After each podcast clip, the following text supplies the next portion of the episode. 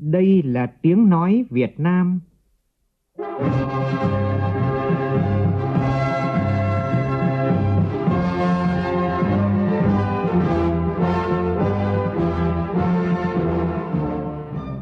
là tiếng nói Việt Nam, phát thanh từ Hà Nội, thủ đô nước Cộng hòa xã hội chủ nghĩa Việt Nam.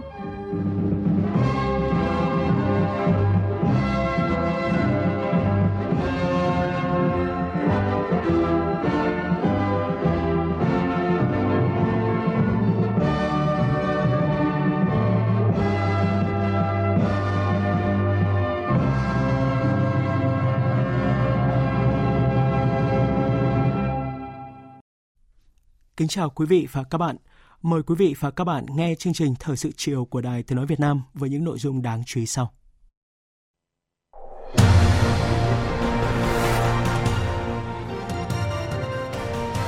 Thủ tướng Nguyễn Xuân Phúc kiểm tra công tác sẵn sàng chiến đấu và trực Tết tại Bộ Tư lệnh Cảnh sát Cơ động và Tổng cục 2. Ban Bí thư Trung ương Đảng quy định về thực hành tiết kiệm trong việc tặng hoa chúc mừng cơ quan chức năng khẩn trương điều tra vụ cháy tại căn nhà trong ngõ ở quận 9 thành phố Hồ Chí Minh vào dạng sáng nay, làm 5 người trong một gia đình thiệt mạng. Bộ Y tế ban hành kế hoạch phòng chống bệnh viêm phổi cấp do chủng mới của virus corona trong bối cảnh dịch bệnh viêm phổi cấp tại Trung Quốc đã khiến 6 người tử vong và đã lây sang 4 nước là Thái Lan, Nhật Bản, Singapore và Hàn Quốc. Trong khi đó, Tổ chức Y tế Thế giới đang lên kế hoạch họp khẩn để thảo luận cách ngăn chặn nguy cơ lây lan loại virus corona mới này. Ủy ban Thương mại Quốc tế của Nghị viện châu Âu thông qua khuyến nghị phê chuẩn Hiệp định Tự do Thương mại và Hiệp định Bảo hộ Đầu tư Việt Nam Liên minh châu Âu. Trong biến đổi khí hậu trở thành chương trình nghị sự ưu tiên tại Diễn đàn Kinh tế Thế giới ở Davos, Thụy Sĩ.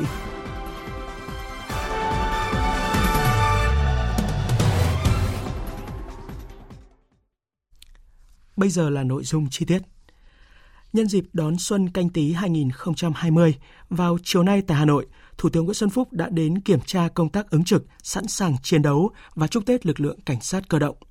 Phản ánh của phóng viên Vũ Dũng.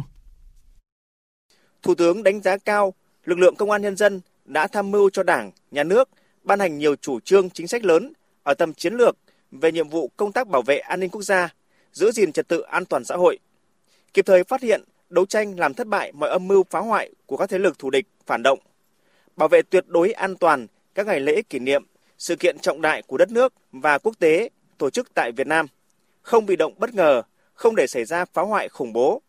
Thủ tướng nhấn mạnh, sự nỗ lực và đóng góp của lực lượng công an nhân dân là rất to lớn, trong đó có lực lượng cảnh sát cơ động. Qua nghe báo cáo của đồng chí tư lệnh, tôi rất vui mừng về thành tích của các đồng chí đã đạt được trong thời gian qua. Trong bất kỳ hoàn cảnh nào, lực lượng công an nhân cảnh sát cơ động đều thể hiện bản lĩnh chính trị vững vàng, lòng trung thành tuyệt đối với đảng, với tổ quốc và nhân dân, nêu cao tinh thần cảnh giác cách mạng, phối hợp hiệp đồng chặt chẽ với các lực lượng, biết dựa vào dân, lấy dân làm gốc, huy động được sức mạnh tổng hợp của cả hệ thống chính trị, hoàn thành xuất sắc nhiệm vụ mà đảng, nhà nước và nhân dân giao phó. Trong quá trình làm nhiệm vụ, cán bộ chiến sĩ Bộ Tư lệnh Cảnh sát cơ động đã chiến đấu dũng cảm, kiên cường để bảo vệ đảng, bảo vệ tính mạng và tài sản của nhân dân. Nhiều đồng chí đã anh dũng hy sinh hoặc bỏ lại một phần xương máu vì sự nghiệp bảo vệ an ninh quốc gia và gìn giữ trật tự an toàn xã hội. Nhắc lại vụ việc tại Đồng Tâm vừa qua, Thủ tướng Nguyễn Xuân Phúc nêu rõ, thành phố Hà Nội và thanh tra chính phủ đã rất thận trọng, kỹ lưỡng, căn cứ vào quy định pháp luật và bản đồ tài liệu liên quan, đã xác định rõ ràng là diện tích đất sân bay Miếu Môn đã được Thủ tướng Chính phủ quyết định thu hồi giao cho quân đội từ năm 1990 để thực hiện nhiệm vụ quốc phòng. Việc để xảy ra khiếu kiện của người dân có trách nhiệm của cơ quan quản lý nhà nước trong việc buông lỏng quản lý. Do đó, gần 30 cán bộ nhà nước có vi phạm đã bị xử lý, trong đó có một số bị xử lý hình sự. Thủ tướng cũng nêu rõ, Thanh tra Chính phủ và thành phố Hà Nội cũng đã tổ chức đối thoại với người dân để làm rõ bản chất vấn đề và được hầu hết người dân địa phương đồng tình ủng hộ. Tuy nhiên, một số cá nhân cố tình vi phạm pháp luật, thậm chí là sử dụng vũ khí, vật liệu nổ chống lại lực lượng chức năng, làm ba chiến sĩ công an hy sinh, trong đó có hai chiến sĩ là cảnh sát cơ động. Đây là việc rất nghiêm trọng và các cơ quan chức năng đã khởi tố vụ án, khởi tố bị can, đang khẩn trương tiến hành điều tra truy tố để sớm đưa các đối tượng vi phạm ra xét xử nghiêm minh, đúng pháp luật. Nhà nước ta là nhà nước pháp quyền xã hội chủ nghĩa. Chúng ta kiên quyết bảo vệ quyền và lợi ích hợp pháp của mọi người dân và cũng tuyên truyền vận động mọi người dân sống làm việc theo pháp luật. Tuy nhiên, chúng ta cũng cần bảo đảm pháp luật phải được thực thi nghiêm chỉnh. Tất cả cán bộ, công chức và người dân đều phải có nghĩa vụ thực hiện đúng quy định pháp luật, bất kể ai vi phạm đều phải xử lý theo đúng quy định. Sự việc ở Đồng Tâm là điều đáng tiếc, nhưng đến nay đã trở lại ổn định bình thường. Nhân dân ở đây có sự giúp đỡ của chính quyền đang tổ chức vui Tết đón xuân canh tí. Thủ tướng yêu cầu lực lượng công an nhân dân trước hết là lực lượng cảnh sát cơ động không ngừng rèn luyện phẩm chất đạo đức, nâng cao khả năng nghiệp vụ, gắn bó hơn nữa với nhân dân để bảo vệ quyền lợi chính đáng của người dân, bảo vệ pháp luật, thực hiện đúng đắn trách nhiệm của người cán bộ, chiến sĩ công an nhân dân. Đặc biệt, Thủ tướng lưu ý, trong năm 2020, đất nước có nhiều sự kiện quan trọng, trong khi các thế lực thù địch tiếp tục gia tăng các hoạt động diễn biến hòa bình, chống phá ta quyết liệt hơn. Hoạt động của các loại tội phạm, nhất là tội phạm xuyên quốc gia, tội phạm ma túy, buôn lậu ngày càng gia tăng. Do đó, Thủ tướng yêu cầu lực lượng công an nhân dân nói chung, lực lượng cảnh sát cơ động nói riêng, trong bất kỳ tình huống nào cũng phải giữ vững chủ quyền quốc gia và sự ổn định chính trị xã hội, tạo môi trường hòa bình và điều kiện thuận lợi để xây dựng phát triển đất nước. Trước mắt, cần tập trung bảo vệ tuyệt đối an toàn các hoạt động trong dịp Tết Nguyên đán canh tí 2020, các sự kiện liên quan đến hội nghị cấp cao ASEAN 2020 được tổ chức tại Việt Nam, Đại hội Đảng các cấp tiến tới Đại hội Đảng toàn quốc lần thứ 13 và các sự kiện quan trọng khác của đất nước. Trong không khí đón xuân, mừng xuân với niềm tin mới, khí thế mới, Thủ tướng tin tưởng và mong muốn cán bộ chiến sĩ, lực lượng công an nhân dân nói chung, cán bộ chiến sĩ cảnh sát cơ động nói riêng tiếp tục phát huy truyền thống vẻ vang của đơn vị anh hùng lực lượng vũ trang nhân dân, hoàn thành xuất sắc nhiệm vụ được giao, góp phần bảo vệ vững chắc Tổ quốc, xứng đáng là lực lượng nòng cốt, lá chắn thép, xung kích bảo vệ Đảng, nhà nước và nhân dân. Trong chiều nay, Thủ tướng Nguyễn Xuân Phúc đã kiểm tra các phương tiện chiến đấu của lực lượng cảnh sát cơ động.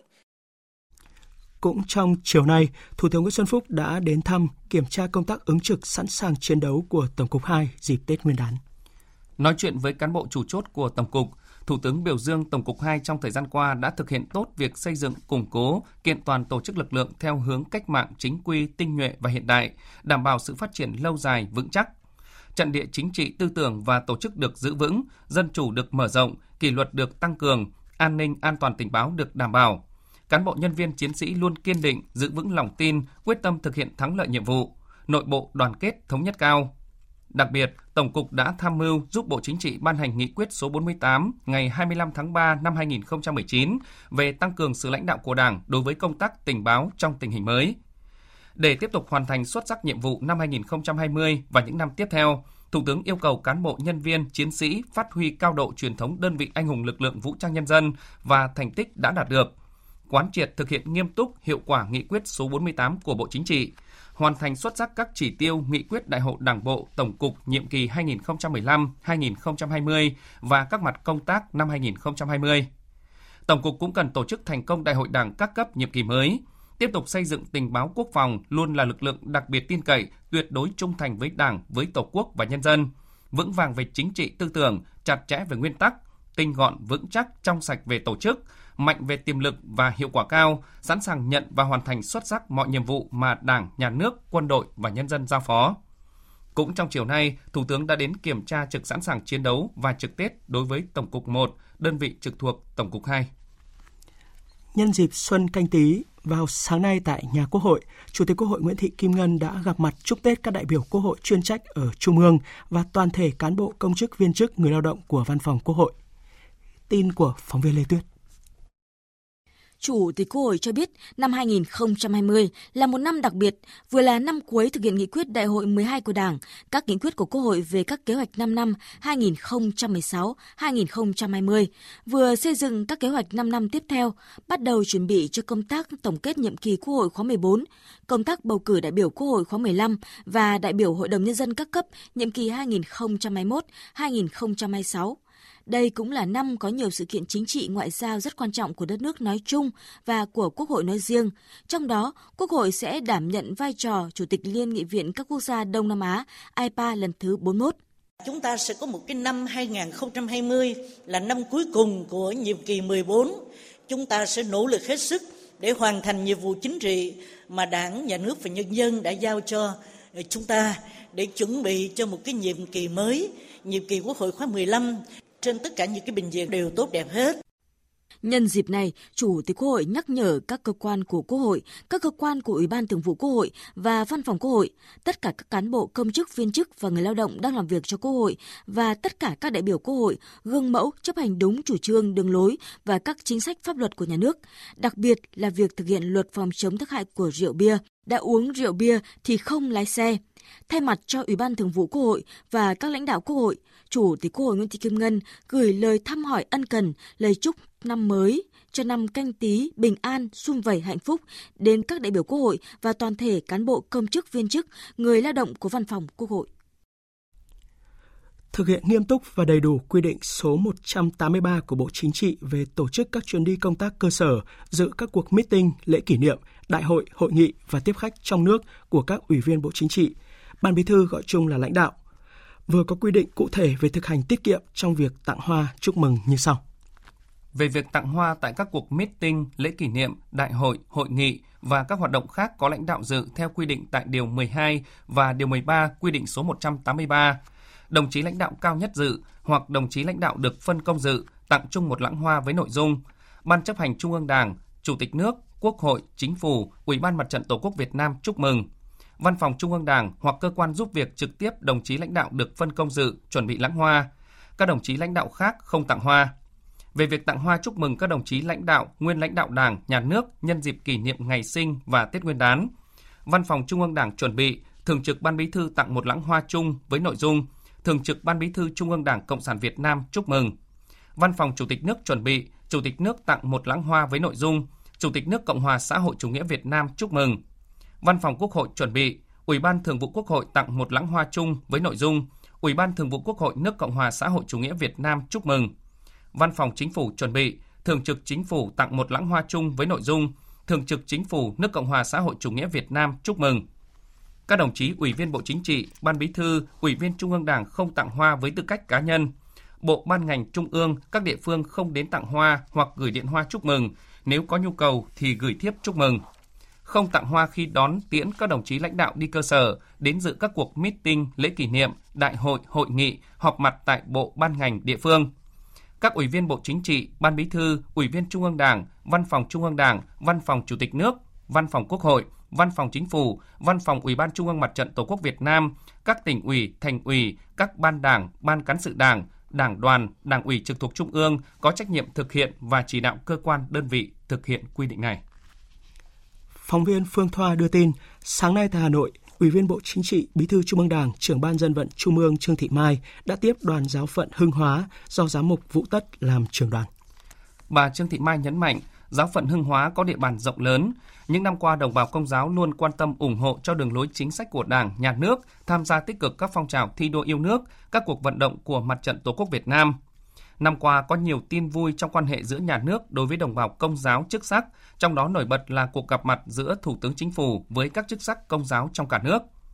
Gửi lời chúc mừng năm mới an lành tới giám mục Vũ Tất và giáo phận Hưng Hóa, bà Trương Thị Mai mong muốn trong thời gian tới, giáo phận Hưng Hóa và đồng bào công giáo tiếp tục có nhiều đóng góp cho sự phát triển chung của đất nước. Hôm nay, bà Men Saman, Phó Thủ tướng Vương quốc Campuchia đã đến thăm, chúc Tết Đảng bộ, chính quyền và nhân dân tỉnh Long An nhân dịp Tết Nguyên đán canh tí bà Men Saman chúc Đảng bộ, chính quyền và nhân dân tỉnh Long An đạt nhiều thắng lợi mới, tiếp tục phát huy tinh thần đoàn kết hữu nghị, hợp tác cùng phát triển với các địa phương của Vương quốc Campuchia. Bí thư tỉnh ủy, Chủ tịch Hội đồng Nhân dân tỉnh Long An Phạm Văn Rạnh đề nghị bà Men Sam An cùng chính phủ Vương quốc Campuchia quan tâm thúc đẩy nhanh việc khai thông đường giao thông tại cửa khẩu quốc gia Bình Hiệp tại thị xã Kiến Tường Long An, tạo điều kiện thuận lợi cho người dân hai nước giao lưu buôn bán, đồng thời tiếp tục hỗ trợ công tác truy cập hài tốt hài cốt liệt sĩ quân tình nguyện Việt Nam hy sinh tại chiến trường Campuchia. Hôm nay, Ủy viên Bộ Chính trị, Bí thư Trung ương Đảng, trưởng ban tuyên giáo Trung ương Võ Văn Thưởng cùng tổ đại biểu Quốc hội số 1 đơn vị tỉnh Đồng Nai đã trao 60 phần quà Tết cho gia đình chính sách khó khăn tại tỉnh Đồng Nai, mỗi xuất quà trị giá 3 triệu đồng.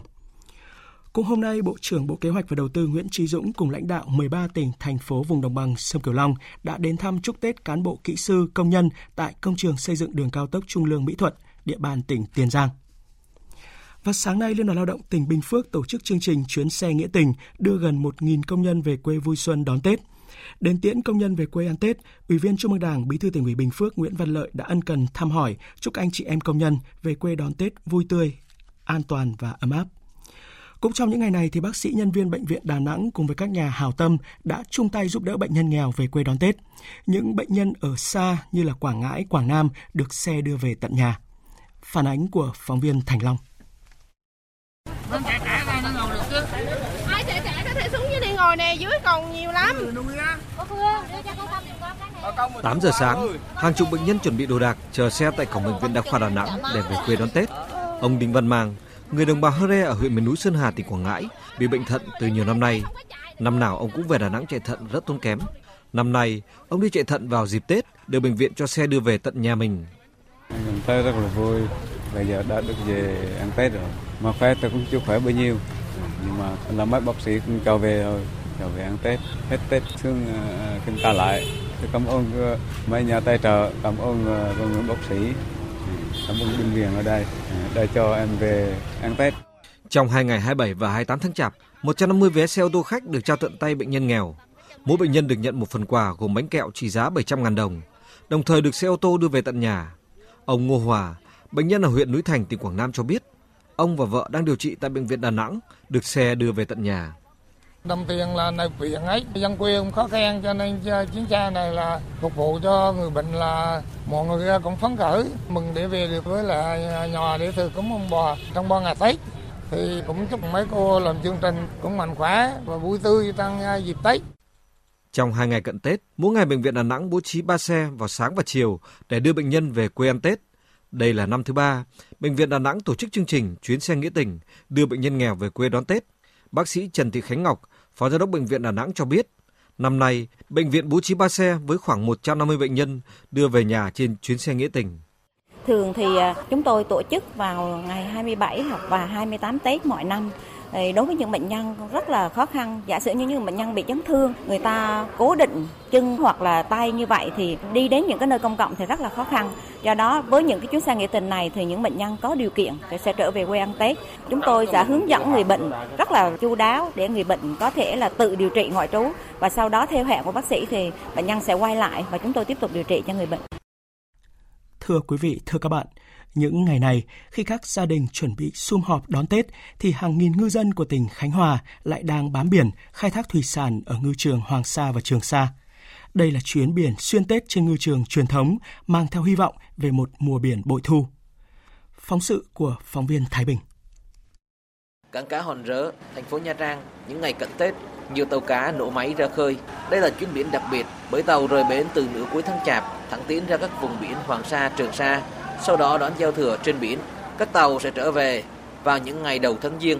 Ông Nguyễn Văn Thanh, thuyền trưởng tàu KH93231 ở xã Phước Đồng, thành phố Nha Trang cho biết mình đã nhiều lần đón giao thừa trên biển. À, chuyến biển này à, là mình mua đồ nhiều lắm, nhiều trong kia nhiều bánh đồ nhiều lắm. Mấy cái nhạc xuân rồi cho Tết rồi anh em nó mở rồi cho nó đỡ buồn. Đánh bắt nó là cái tháng này nó đánh bắt nó dễ hơn. Đó, mà về con sẽ tranh thủ cho đi. Là chuyến biển mở màn cho vụ đánh bắt mới nên từ đầu tháng Chạp, các ngư dân đã bỏ ra hàng trăm triệu đồng tu sửa lại tàu cá cũng như mua sắm ngư cụ nâng cao hiệu quả đánh bắt trên biển. Các ngư dân coi tàu là nhà, biển là quê hương nên việc sắm sửa lễ vật cúng giao thừa trên biển được chuẩn bị chu đáo.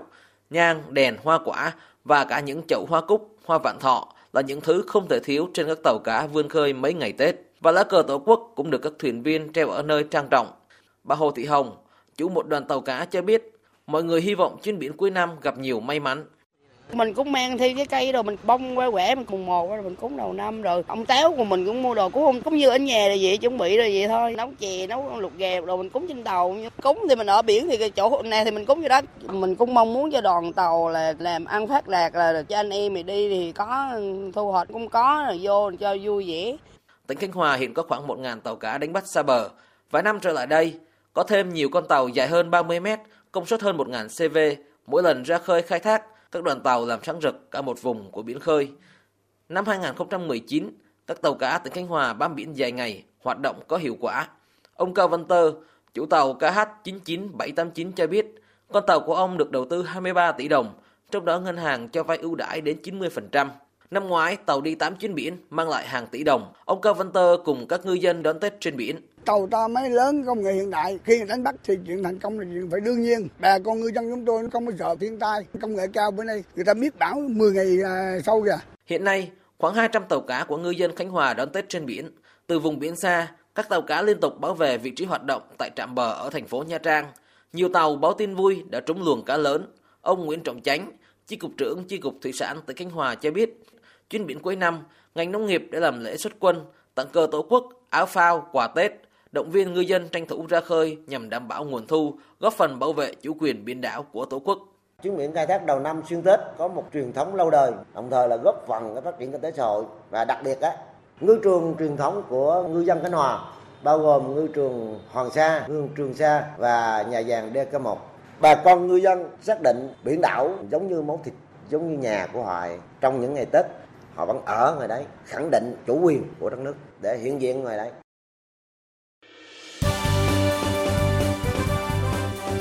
Thời sự tiếng nói Việt Nam. Thông tin nhanh. Bình luận sâu. Tương tác đa chiều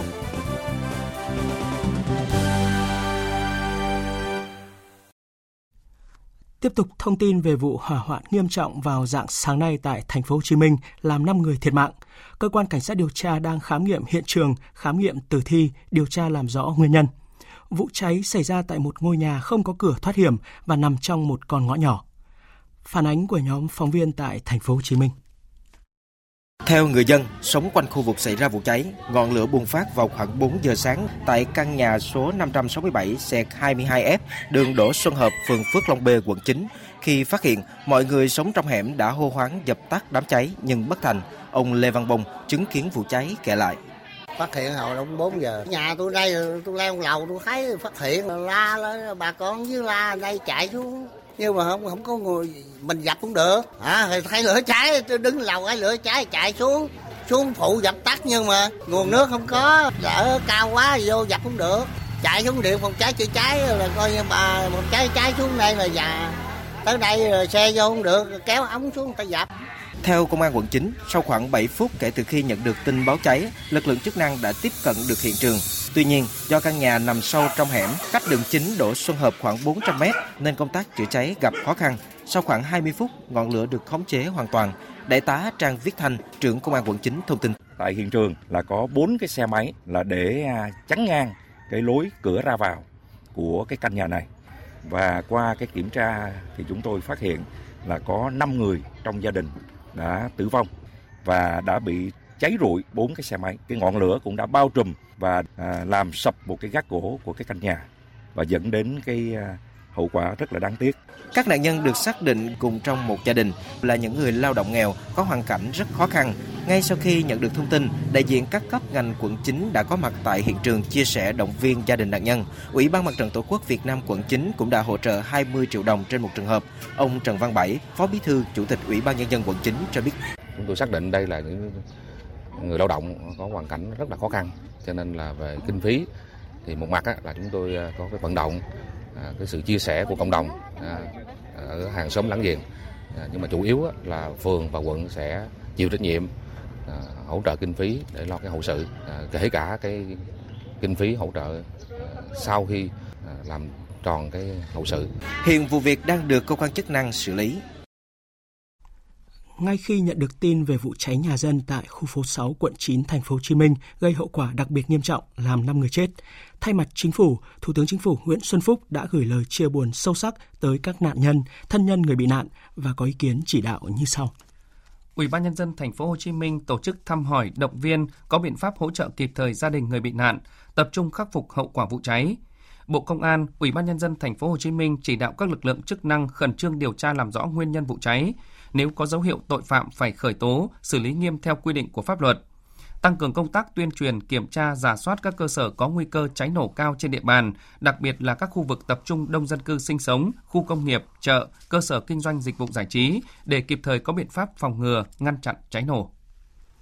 Vào chiều nay, tàu hỏa chở khách chạy tuyến Hà Nội Thành phố Hồ Chí Minh khi đi qua địa bàn tỉnh Bình Thuận thì bất ngờ gặp sự cố chật đường ray gây tê liệt tuyến đường sắt Bắc Nam. Theo tin của cộng tác viên Văn Thuận thì tàu hỏa chở khách mang số hiệu SE7 khi đi qua đoạn đường thuộc địa bàn huyện Hàm Thuận Nam của tỉnh Bình Thuận thì hai toa cuối của con tàu này bị chật ray. Vị trí tàu gặp nạn cách ga Mương Mán gần 1 km. Tại hiện trường thì bánh của toa 13 đã bị chật khỏi đường ray, một số đinh ốc kẹp ray bị gãy và hư hỏng. Trong chiều nay thì cán bộ và nhân viên đường sắt đã khắc phục xong sự cố. Thưa quý vị, thưa các bạn, ngay trong những ngày cận Tết này, tình hình buôn lậu qua biên giới tại một số địa phương vẫn rất nóng bỏng. Theo phản ánh của phóng viên Vinh Quang, tại tỉnh Long An, các đầu nậu thậm chí còn thuê những đối tượng nghiện ma túy để vận chuyển các loại hàng cấm với thủ đoạn tinh vi và manh động. Những ngày gần đây, xuất phát từ nhu cầu của thị trường nội địa, lợi nhuận cao và lợi dụng khoảng cách biên giới từ Long An về Bình Dương, Đồng Nai, Bà Rịa Vũng Tàu, Thành phố Hồ Chí Minh khá gần, giao thông thuận lợi nên các đường dây buôn lậu hoạt động cường độ cao vào ban đêm. Khi bị truy bắt thì chống trả quyết liệt, Thượng tá Nguyễn Xuân Tùng, Phó trưởng phòng Cảnh sát Kinh tế Công an tỉnh Long An cho biết. Đáng chú ý là một số đối tượng cầm đầu đường dây, băng nhóm vận chuyển hàng cấm gia tăng thuê các cái đối tượng là nghiện ma túy, rồi kể cả người không có giấy phép lái xe ô tô, sử dụng biển kiểm soát và phương tiện giả, một phương tiện sử dụng nhiều biển kiểm soát để vận chuyển thuốc lá lậu gây khó khăn trong công tác chặn bắt đối tượng. Thì mặt hàng được các đối tượng tập trung chủ yếu vẫn là thuốc lá ngoại nhập lậu. Ngoài thuốc lá ngoại, các mặt hàng khác như đường cát, mỹ phẩm, quần áo, thiết bị điện lạnh, điện tử cũng tiếp tục được các băng nhóm buôn lậu.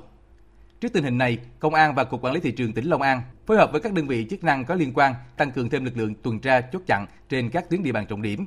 Công an cũng đưa nhiều đối tượng vào mục tiêu theo dõi quản lý. Khi bắt giữ để nhanh tiến độ điều tra và khẩn trương khởi tố các đối tượng để xử lý. Đến thời điểm này, Ban chỉ đạo 389 tỉnh Long An đã lên kế hoạch xác lập một số chuyên án chống buôn lậu qua biên giới. Ông Phạm Đức Chinh, Chi cục trưởng Chi cục Quản lý thị trường, thường trực Ban chỉ đạo 389 tỉnh Long An cho biết. Đối với Long An thì mặt hàng thuốc lá có tăng nhưng mà được kiềm chế. À, ủy ban dân tỉnh à, rất là ráo riết chỉ đạo các lực lượng chức năng triển khai đồng bộ. À, bên cạnh đó thì công tác phối kết hợp giữa các cái đơn vị trên địa bàn tỉnh, còn công an, quản lý thị trường, bộ đội biên phòng, hải quan và trong nội địa kể cả các lực lượng thế cũng như các sở giao thông mà các bến xe bến bãi thì ủy ban dân tỉnh chỉ đạo cũng rất là quyết liệt.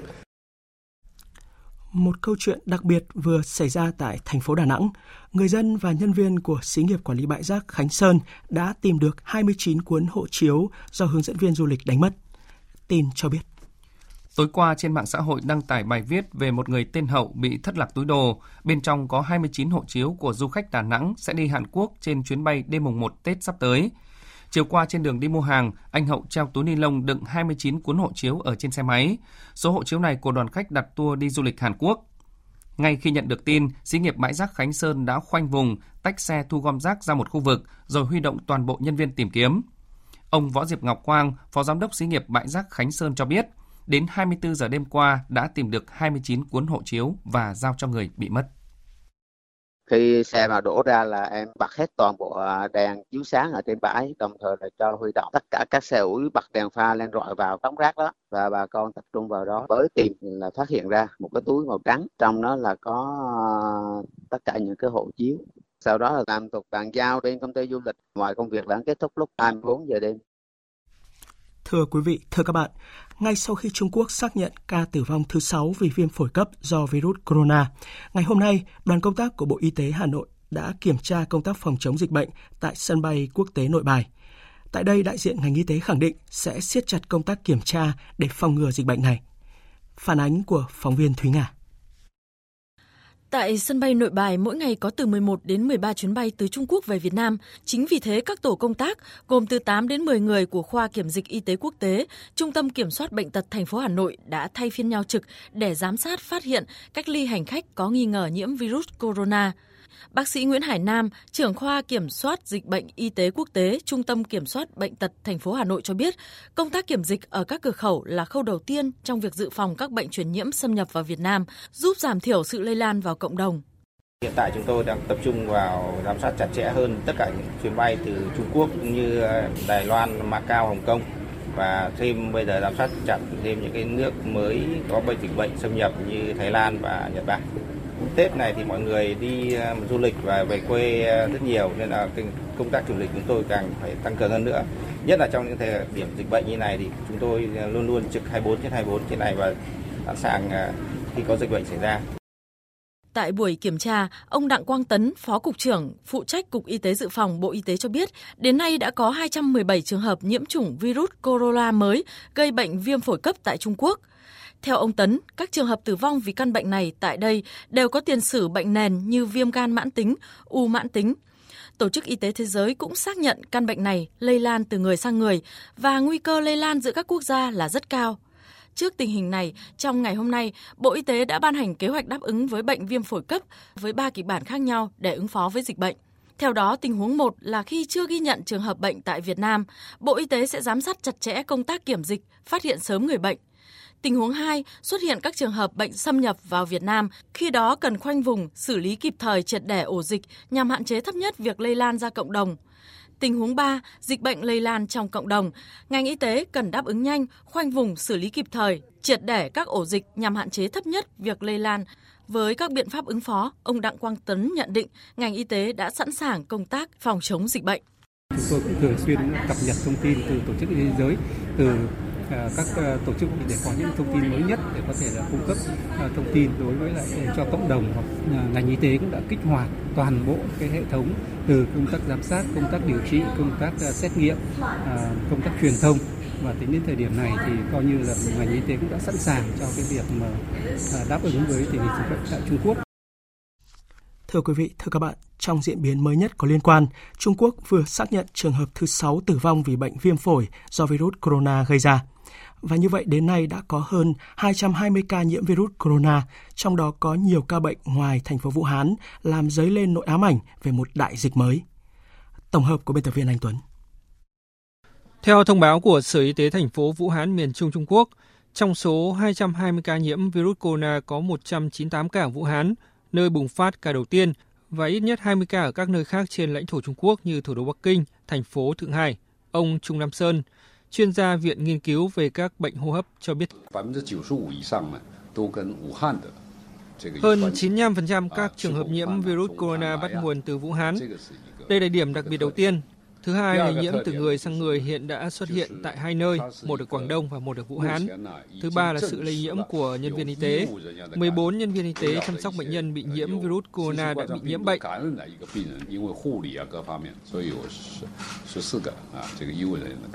Ngoài ra, virus gây chết người này cũng được phát hiện tại Thái Lan, Hàn Quốc và Nhật Bản.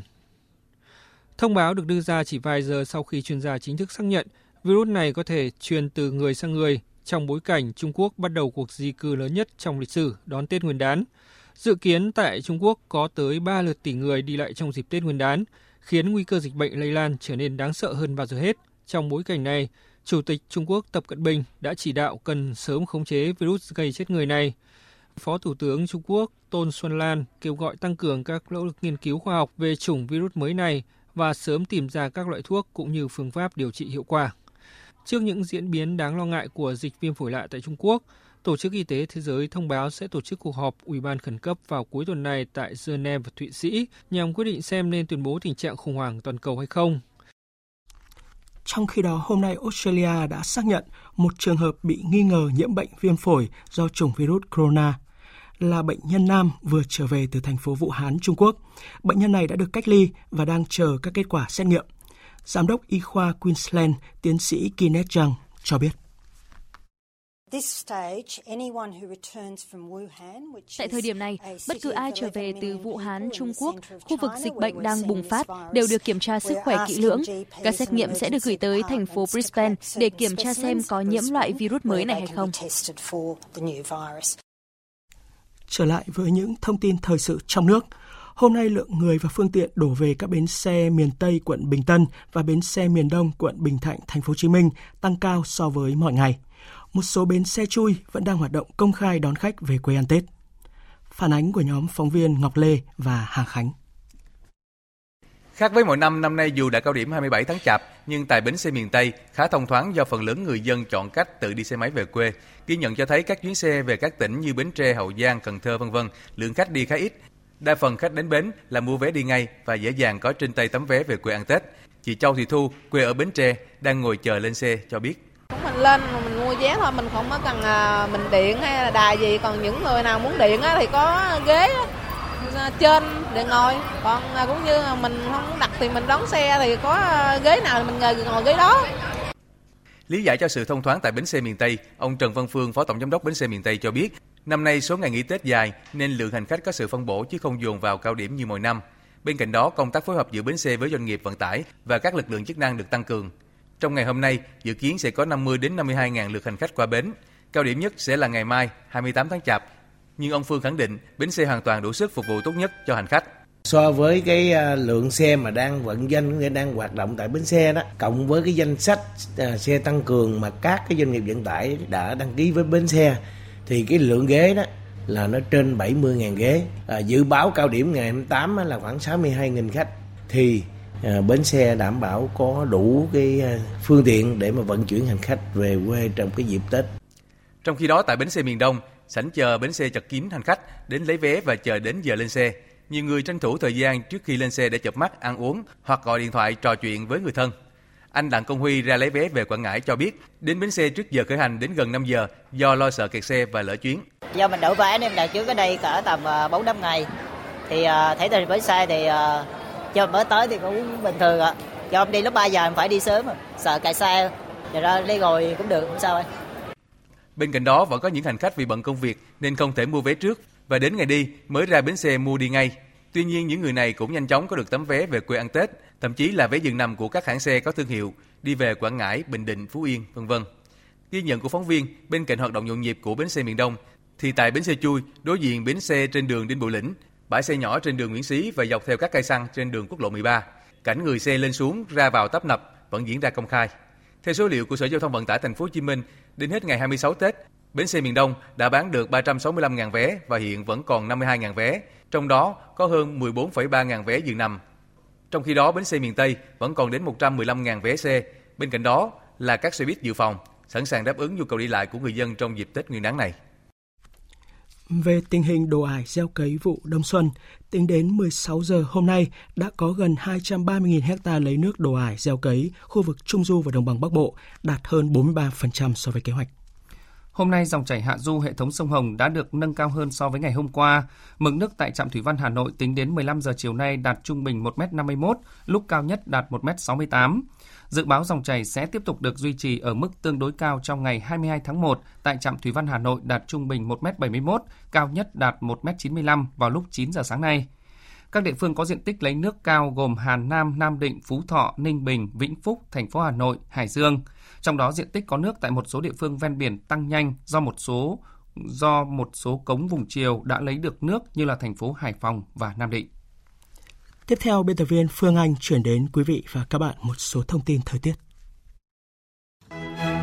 Thưa quý vị, thưa các bạn, từ hôm nay nhiệt độ các tỉnh miền Bắc và Bắc Trung Bộ tăng chậm trở lại, trời ấm dần lên trước khi đón một đợt gió mùa Đông Bắc mới vào chiều ngày 30 Tết. Các tỉnh Đông Bắc Bộ ngày hôm nay nhiệt độ 14 đến 22 độ, vùng núi có nơi dưới 13 độ, sáng và đêm có mưa nhỏ, mưa phùn và sương mù, gió nhẹ. Từ nay cho đến trưa ngày 30 Tết thì nhiệt độ vẫn tăng chậm trở lại. Tuy nhiên từ chiều 30 Tết thì Đông Bắc Bộ là nơi đầu tiên đón đợt gió mùa Đông Bắc mới nên có khả năng có mưa rào. Các tỉnh từ Thanh Hóa thì đến Hà Tĩnh sẽ đón Tết trong tiết trời mưa rét, có nơi rét đậm.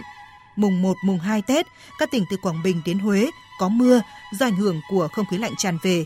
Nhiệt độ cao nhất ở phía Bắc là 21 đến 24 độ, thấp nhất là 17 đến 20 độ trời lạnh. Trong khi đó thì các tỉnh Tây Nguyên, Nam Trung Bộ và Nam Bộ đón Tết trong thời tiết tương đối đẹp khi mà trời không mưa, riêng Nam Bộ trời có nắng nóng nhẹ, nhiệt độ cao nhất là 32 đến 35 độ. Mời quý vị và các bạn nghe tiếp chương trình thời sự của Đài Tiếng nói Việt Nam. Ủy ban Thương mại Quốc tế của Nghị viện châu Âu hôm nay đã thông qua khuyến nghị phê chuẩn Hiệp định Tự do Thương mại FTA và Hiệp định Bảo hộ Đầu tư IPA Việt Nam Liên minh châu Âu. Tin chi tiết cho biết. Với đa số phiếu thuận, Ủy ban Thương mại Quốc tế đã nhất trí thông qua khuyến nghị phê chuẩn Hiệp định Thương mại Tự do EU-Việt Nam EVFTA.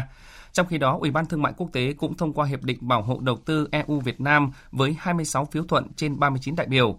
Dưới sự chủ trì của Chủ tịch Boulanger, buổi bỏ phiếu có sự tham dự của 40 thành viên Ủy ban Thương mại Quốc tế. Hiệp định Thương mại Tự do EU Việt Nam gồm có 17 chương, 2 nghị định thư và một số biên bản ghi nhớ kèm theo về thương mại hóa, hàng hóa, dịch vụ, đầu tư, phòng vệ thương mại, cạnh tranh, doanh nghiệp nhà nước, mua sắm của chính phủ, sở hữu trí tuệ. Về thuế quan, ngay khi Hiệp định Thương mại Tự do EU Việt Nam có hiệu lực, EU sẽ xóa bỏ thuế nhập khẩu đối với gần 86% số dòng thuế và hơn 99% dòng thuế được dỡ bỏ sau 7 năm. Còn Hiệp định Bảo hộ Đầu tư EU Việt Nam gồm các quy định hiện đại về bảo hộ đầu tư, cho phép việc thực thi và triển khai thông qua hệ thống mới tòa án về đầu tư, đồng thời vẫn đảm bảo các chính phủ của cả hai phía có quyền điều tiết các lợi ích của công dân. Dự kiến phiên họp toàn thể của Nghị viện châu Âu sẽ bỏ phiếu về hai hiệp định vào giữa tháng 2 tới. Nếu được Nghị viện châu Âu phê chuẩn, EVFTA sẽ đi vào hiệu lực một tháng sau khi hai bên thông báo cho nhau việc quá trình thủ tục về pháp lý đã kết thúc. Trong khi đó, Hiệp định Bảo hộ Đầu tư EU Việt Nam sẽ vẫn còn cần phải được nghị viện của từng nước thành viên EU thông qua. Quá trình này có thể kéo dài tới vài năm. Chống biến đổi khí hậu đã trở thành chương trình nghị sự ưu tiên tại Diễn đàn Kinh tế Thế giới ở Davos, Thụy Sĩ. Diễn đàn Kinh tế Thế giới lần thứ 50 năm nay có sự tham gia của gần 3.000 đại biểu của 117 quốc gia, trong đó có nhiều nguyên thủ quốc gia và người đứng đầu chính phủ. Đoàn đại biểu cấp cao nước ta do Phó Thủ tướng Thường trực Chính phủ Trương Hòa Bình dẫn đầu tham dự hội nghị. Tổng hợp của biên tập viên Phạm Hà. Diễn đàn Kinh tế Thế giới năm nay thúc đẩy nền kinh tế tuần hoàn, hệ thống kinh tế nhằm loại bỏ chất thải và sử dụng tài nguyên liên tục bằng cách tập trung vào việc giảm thiểu tái sử dụng và tái chế các vật liệu trong công tác hậu cần của hội nghị. Diễn đàn Kinh tế Thế giới 2020 sẽ giảm 25% lượng rác thải so với năm 2019 bằng cách đưa ra các thiết kế mới tái sử dụng nhiều vật liệu hơn và loại bỏ nhựa sử dụng một lần đối với túi và vật liệu đựng đồ uống. Để thúc đẩy chương trình nghị sự ưu tiên của hội nghị, Diễn đàn Kinh tế Thế giới Davos 2020 sẽ hoàn trả một nửa chi phí vé tàu hạng nhất cho những người tham gia hội nghị đi bằng đường sắt. Khoảng 90% thực phẩm được sử dụng tại diễn đàn lần thứ 50 sẽ có các thành phần theo mùa với nhiều bữa ăn có nguồn gốc thực vật. Trong bài phát biểu khai mạc, người sáng lập Diễn đàn Kinh tế Thế giới Klaus Schwab nhấn mạnh sự đoàn kết để thúc đẩy các chương trình nghị sự toàn cầu. Now, why I'm so proud of this community? Tôi tin tưởng rằng kết nối vẫn tạo ra sức mạnh và khiến con người phải hành động. Trên thực tế là chúng ta vẫn phải phụ thuộc vào nhau. Tôi đánh giá cao cam kết của các nước hợp tác cùng nhau để phát triển thế giới. Chủ tịch Ủy ban châu Âu Ursula von der Leyen cũng bày tỏ hy vọng Diễn đàn Kinh tế Thế giới 2020 có thể tìm kiếm một hệ thống kinh tế ổn định và công bằng hơn. I am convinced, as you are Klaus, Tôi tin tưởng rằng chúng ta có thể tạo ra một hệ thống kinh tế bền vững hơn. Chúng ta đã tận dụng tài nguyên từ môi trường và đổi lại chúng ta đang phải đối mặt với chất thải và ô nhiễm. Tôi cho rằng chúng ta có thể điều hòa nền kinh tế, hài hòa sự phát triển của con người với việc bảo vệ ngôi nhà của chúng ta. Tuy nhiên, chúng ta chỉ có thể làm được điều này nếu làm cùng nhau. Đoàn đại biểu cấp cao Việt Nam do Phó Thủ tướng Thường trực Chính phủ Trương Hòa Bình dẫn đầu tham dự hội nghị nhằm quảng bá thành tựu phát triển kinh tế xã hội và hội nhập quốc tế của Việt Nam trong thời gian qua, truyền tải thông điệp về đường lối định hướng chính sách, biện pháp lớn của chính phủ Việt Nam về phát triển kinh tế xã hội năm 2020 để thúc đẩy các nước, các đối tác, tập đoàn hàng đầu tiếp tục tăng cường hợp tác với Việt Nam. Thủ tướng Anh Boris Johnson vừa chịu thất bại đầu tiên tại nghị viện kể từ sau chiến thắng vang dội trong cuộc tổng tuyển cử cách đây một tháng. Thượng viện Anh vừa bác bỏ dự luật Brexit, đặc biệt là điều khoản liên quan tới quyền cư trú của công dân Liên minh châu Âu sau khi Anh rời khối. Tổng hợp của biên tập viên Thu Hoài. Với kết quả này, dự luật Brexit sẽ một lần nữa phải trở lại Hạ viện, dù đã dễ dàng được thông qua trước đó do đảng bảo thủ của Thủ tướng Boris Johnson chiếm thế đa số rộng rãi. Theo dự luật được Thủ tướng Boris Johnson đàm phán với Liên minh châu Âu, các công dân Liên minh châu Âu sống tại Anh ước tính khoảng 3 triệu 600 nghìn người sẽ phải thực hiện một số thủ tục cần thiết để có thể được cấp giấy phép cư trú tại Anh hậu Brexit. Trong trường hợp thành công, họ sẽ được nhận một mã số điện tử. Tuy nhiên, theo nghị sĩ Caroline Verden thuộc đảng Dân Chủ Tự do đối lập, nếu chỉ quản lý bằng giấy tờ số mà không có các giấy tờ vật lý, công dân Liên minh châu Âu sẽ bị phân biệt đối xử trong quá trình làm các thủ tục hành chính hay mua bán nhà. Đảm bảo quyền của hơn 3 triệu công dân Liên minh châu Âu sống tại Anh là vấn đề cơ bản. Đây không chỉ là quyền tự do đi lại mà là việc đảm bảo quyền cư trú của họ. Công nhận lẫn nhau về trình độ chuyên môn là điều tuyệt đối phải đạt được. Không chỉ dừng lại ở đó, chính phủ của Thủ tướng Boris Johnson hôm qua còn liên tiếp hứng chịu hai thất bại nữa liên quan đến kế hoạch cho phép các thẩm phán Anh ở những tòa cấp thấp được bác bỏ những phán quyết của Tòa án Công lý châu Âu sau Brexit. Trong ngày hôm nay, Thượng viện Anh cũng sẽ thảo luận về quyết định của chính phủ trong việc tước bỏ điều khoản về hỗ trợ đối với những trẻ em tị nạn khỏi dự thảo thỏa thuận Brexit và kết quả được dự báo cũng không khác gì so với ngày hôm qua. Chuyển sang các tin thế giới đáng chú ý khác, hôm nay Tổng thống Hàn Quốc Moon Jae-in ra lệnh cho quân đội nước này tăng cường khả năng phòng vệ về mọi mặt để chống lại các mối đe dọa thông thường và bất ngờ. Phát biểu tại cuộc họp với các quan chức cấp cao của Bộ Quốc phòng và Chỉ huy quân đội Hàn Quốc, ông Moon Jae-in khẳng định mục đích của nhân dân Hàn Quốc là có các lực lượng vũ trang mạnh mẽ, chất lượng để có thể đối phó với bất kỳ tình huống an ninh nào. Ngoại trưởng Oman Isusuf Abdullah hôm nay tới thủ đô Tehran, Iran để gặp người đồng cấp nước chủ nhà Javad Zarif trong một nỗ lực để hạ nhiệt căng thẳng giữa Mỹ và Iran. Cuộc hội đàm giữa hai ngoại trưởng tập trung vào các vấn đề song phương quốc tế và khu vực mà hai bên cùng quan tâm. Chuyến thăm không được báo trước này diễn ra trong bối cảnh căng thẳng đang leo thang giữa Mỹ và Iran. Hiện chuyến thăm này rất đang được quan tâm bởi từ lâu Oman đã đóng một vai trò quan trọng trong việc hòa giải giữa Iran và Mỹ. Thậm chí nhiều nguồn tin cho rằng Oman là người đứng sau góp phần giúp các bên ký được thỏa thuận hạt nhân Iran năm 2015. Theo báo cáo của Tổ chức Hàng không Iran, máy bay của hãng hàng không quốc tế Ukraine rơi vào hôm 8 tháng 1 sau khi cất cánh từ thủ đô Tehran do bị trúng hai tên lửa tầm ngắn. Đây là báo cáo sơ bộ lần thứ hai được Tổ chức Hàng không Iran công bố về vụ rơi máy bay theo đó, hai tên lửa đất đối không bắn từ hướng Bắc trúng chiếc máy bay Boeing 787-800. Máy bay đã mất liên lạc hoàn toàn với trung tâm kiểm soát không lưu ở độ cao gần 2.500 mét sau khi cất cánh từ sân bay quốc tế Tehran vào lúc 6 giờ sáng mùng 8 tháng 1 theo giờ địa phương. Ít nhất 11 người đã thiệt mạng trong một vụ cháy nhà tại làng Prichulimsky thuộc vùng Tomsk của Nga ngày hôm nay. Hãng tin TASS của Nga dẫn nguồn cơ quan khẩn cấp địa phương đưa tin, nguyên nhân gây ra vụ cháy nhà khiến 11 người thiệt mạng tại làng Prichumlimsky thuộc tỉnh Tomsk của Nga hôm nay là do chập điện. Trong số các nạn nhân thiệt mạng có 10 người là công dân Uzbekistan. Bộ tình trạng khẩn cấp Uzbekistan cho biết là sẽ thảo luận với phía Nga để đưa thi thể các nạn nhân về nước. Chính quyền tỉnh Tomsk cho biết nạn nhân còn lại là công dân Nga. Ngoài ra, hai người may mắn thoát nạn là công dân Uzbekistan. Hôm nay, giám đốc tài chính của tập đoàn Huawei, bà Mạnh Vãn Chu, được đưa tới một tòa án của Canada để tham gia phiên xử kéo dài khoảng 5 ngày, xem xét việc dẫn độ bà về Mỹ hay không. Để được tự do thì bà Mạnh Vãn Chu và các luật sư của bà cần phải thuyết phục được thẩm phán rằng các cáo buộc của Mỹ nhằm vào bà là không phù hợp với luật Canada. Trước đó, Mỹ đã cáo buộc bà Mạnh Vãn Chu có hành vi lừa dối ngân hàng HSBC về mối quan hệ giữa Huawei và một công ty tại Iran, đẩy HSBC vào nguy cơ vi phạm các lệnh trừng phạt của Mỹ. Quyết định của phiên tòa gián tiếp liên quan đến việc Canada liệu có cho phép Huawei tham gia và cung cấp thiết bị mạng 5G cho nước này hay không. Mỹ và Pháp vừa nhất trí kéo dài thời gian đàm phán đến cuối năm nay về mâu thuẫn liên quan đến việc Pháp đánh thuế các tập đoàn công nghệ lớn. Đây được cho là bước hòa hoãn giữa hai đồng minh khi việc đánh thuế vào các tập đoàn công nghệ được xem là vấn đề gai góc trong mối quan hệ giữa Pháp và Mỹ, trong bối cảnh Mỹ đã nhiều lần đe dọa trả đũa đối với các mặt hàng chủ lực của Pháp. Tổng hợp của biên tập viên Anh Tuấn. Trong cuộc điện đàm, Tổng thống Pháp Emmanuel Macron và Tổng thống Mỹ Donald Trump nhất trí tạo cơ hội cho các cuộc đàm phán nhằm tìm kiếm một giải pháp trong khuôn khổ quốc tế và tránh xảy ra cuộc chiến thương mại mà không đem lại lợi ích cho bên nào. Trong thông báo trên trang Twitter, ông Macron thông báo hai bên sẽ phối hợp với nhau để đạt được một thỏa thuận tốt, tránh sự leo thang về thuế quan. Trong khi đó, Nhà Trắng xác nhận rằng hai nhà lãnh đạo đã nhất trí tầm quan trọng của việc hoàn tất cuộc đàm phán thành công về vấn đề thuế dịch vụ kỹ thuật số. Ngoài ra, hai bên cũng trao đổi về các mối quan hệ song phương khác. Bộ trưởng Kinh tế Pháp Bruno Le Maire đã bày tỏ hy vọng có thể giải quyết những mâu thuẫn với Mỹ liên quan tới luật áp thuế các công ty công nghệ khi ông có cuộc gặp với những người đồng cấp Mỹ tại Diễn đàn Kinh tế Thế giới được tổ chức tại Davos, Thụy Sĩ vào ngày mai. Tuy nhiên, ông Le Maire nhấn mạnh.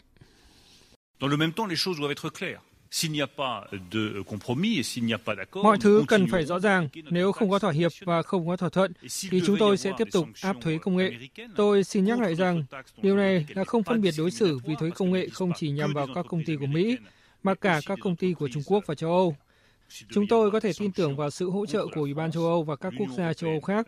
Liên minh châu Âu sẽ phản ứng nhanh và mạnh. Liên quan đến cuộc tranh cãi thuế công nghệ giữa Mỹ và Pháp, Ủy ban châu Âu phụ trách chính sách công nghiệp Thierry Breton cho biết Liên minh châu Âu sẽ hành động nếu các cuộc thảo luận ở Tổ chức Hợp tác và Phát triển Kinh tế về phương thức đánh thuế chung đối với các công ty công nghệ như Amazon hay Google không đạt kết quả. Tiếp theo mời quý vị và các bạn đến với trang tin thể thao.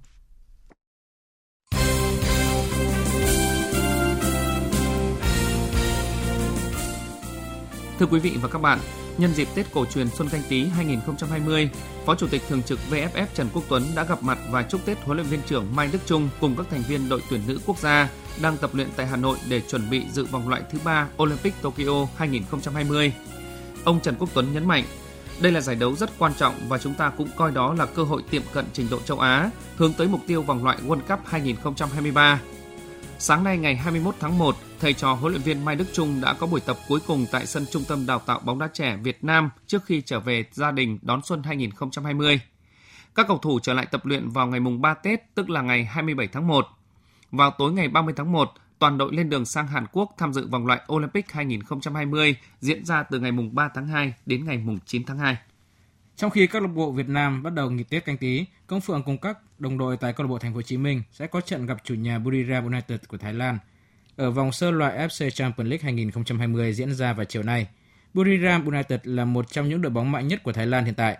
Đội có đến 7 cầu thủ đang khoác áo đội tuyển quốc gia Thái Lan tại vòng loại thứ hai World Cup 2022. Trong đó nổi bật nhất là bộ ba tấn công Supachok, Supachai và Sufanat.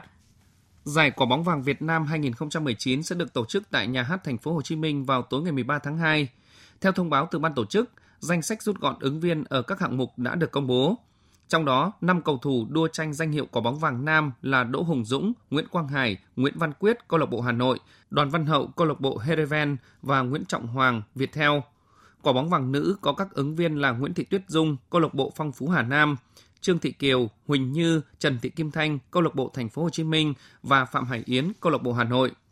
Cầu thủ ngoại xuất sắc có các ứng viên là Bruno Candenhede, câu lạc bộ Viettel, Memovic Damir, câu lạc bộ Sông Lam Nghệ An và Pape Omapaye của câu lạc bộ Hà Nội. Dạng sáng mai sẽ diễn ra loạt trận đấu thuộc vòng 24 giải bóng đá ngoại hạng Anh. Trong những cặp đấu đáng chú ý ở vòng đấu này, Chelsea tiếp Arsenal trên sân nhà Stamford Bridge, trong khi Manchester City làm khách của Sheffield United. Chelsea từng đánh bại Arsenal 2-1 ở vòng 20 trên sân Emirates vào cuối năm ngoái. Tuy nhiên, đó là trận đấu mà Arsenal chơi tốt và đội bóng của huấn luyện viên Mikel Arteta dẫn trước. Chỉ vì chủ quan, thiếu tập trung cho nên họ đã để Chelsea lội ngược dòng ghi hai bàn vào những phút cuối. Ở lần tái đấu này, Chelsea không được đánh giá cao. Đội bóng của huấn luyện viên Frank Lampard vừa để thua Newcastle 0-1 ở vòng trước. Hàng công của Chelsea trông chờ nhiều ở trung phong Tammy Abraham, nhưng phong độ của cầu thủ sinh năm 1997 này đang có sự chững lại. 8 trận vừa qua tại Premier League, Abraham chỉ ghi được có 2 bàn. 11 trận vừa qua tại Premier League, Chelsea có 4 trận không ghi bàn và phong độ của họ cũng không được tốt khi nhận 6 thất bại trên 11 vòng đấu gần nhất. Trong khi đó, Arsenal đang cho thấy sự tiến bộ kể từ khi huấn luyện viên Mikel Arteta dẫn dắt. Đến thời chiến lược gia người Tây Ban Nha thì Arsenal đã đá 5 trận, chỉ thua đúng một lần và đó chính là thất bại trước Chelsea.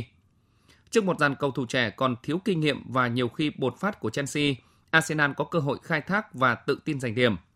Trước cuộc so tài này, huấn luyện viên Mikel Arteta của Arsenal chia sẻ. Đã có nhiều việc xảy ra trong hơn một tháng qua và chúng tôi cũng đã thay đổi nhiều theo chiều hướng tích cực.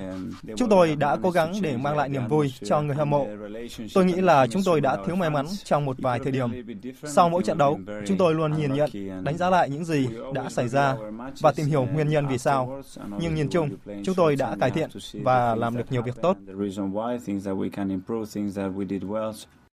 Còn huấn luyện viên Frank Lampard của Chelsea đánh giá cao đối phương nhưng vẫn nêu quyết tâm giành chiến thắng. Quan điểm của tôi là hiển nhiên chúng tôi muốn giành chiến thắng, nhưng tôi biết đây sẽ là trận đấu khó khăn.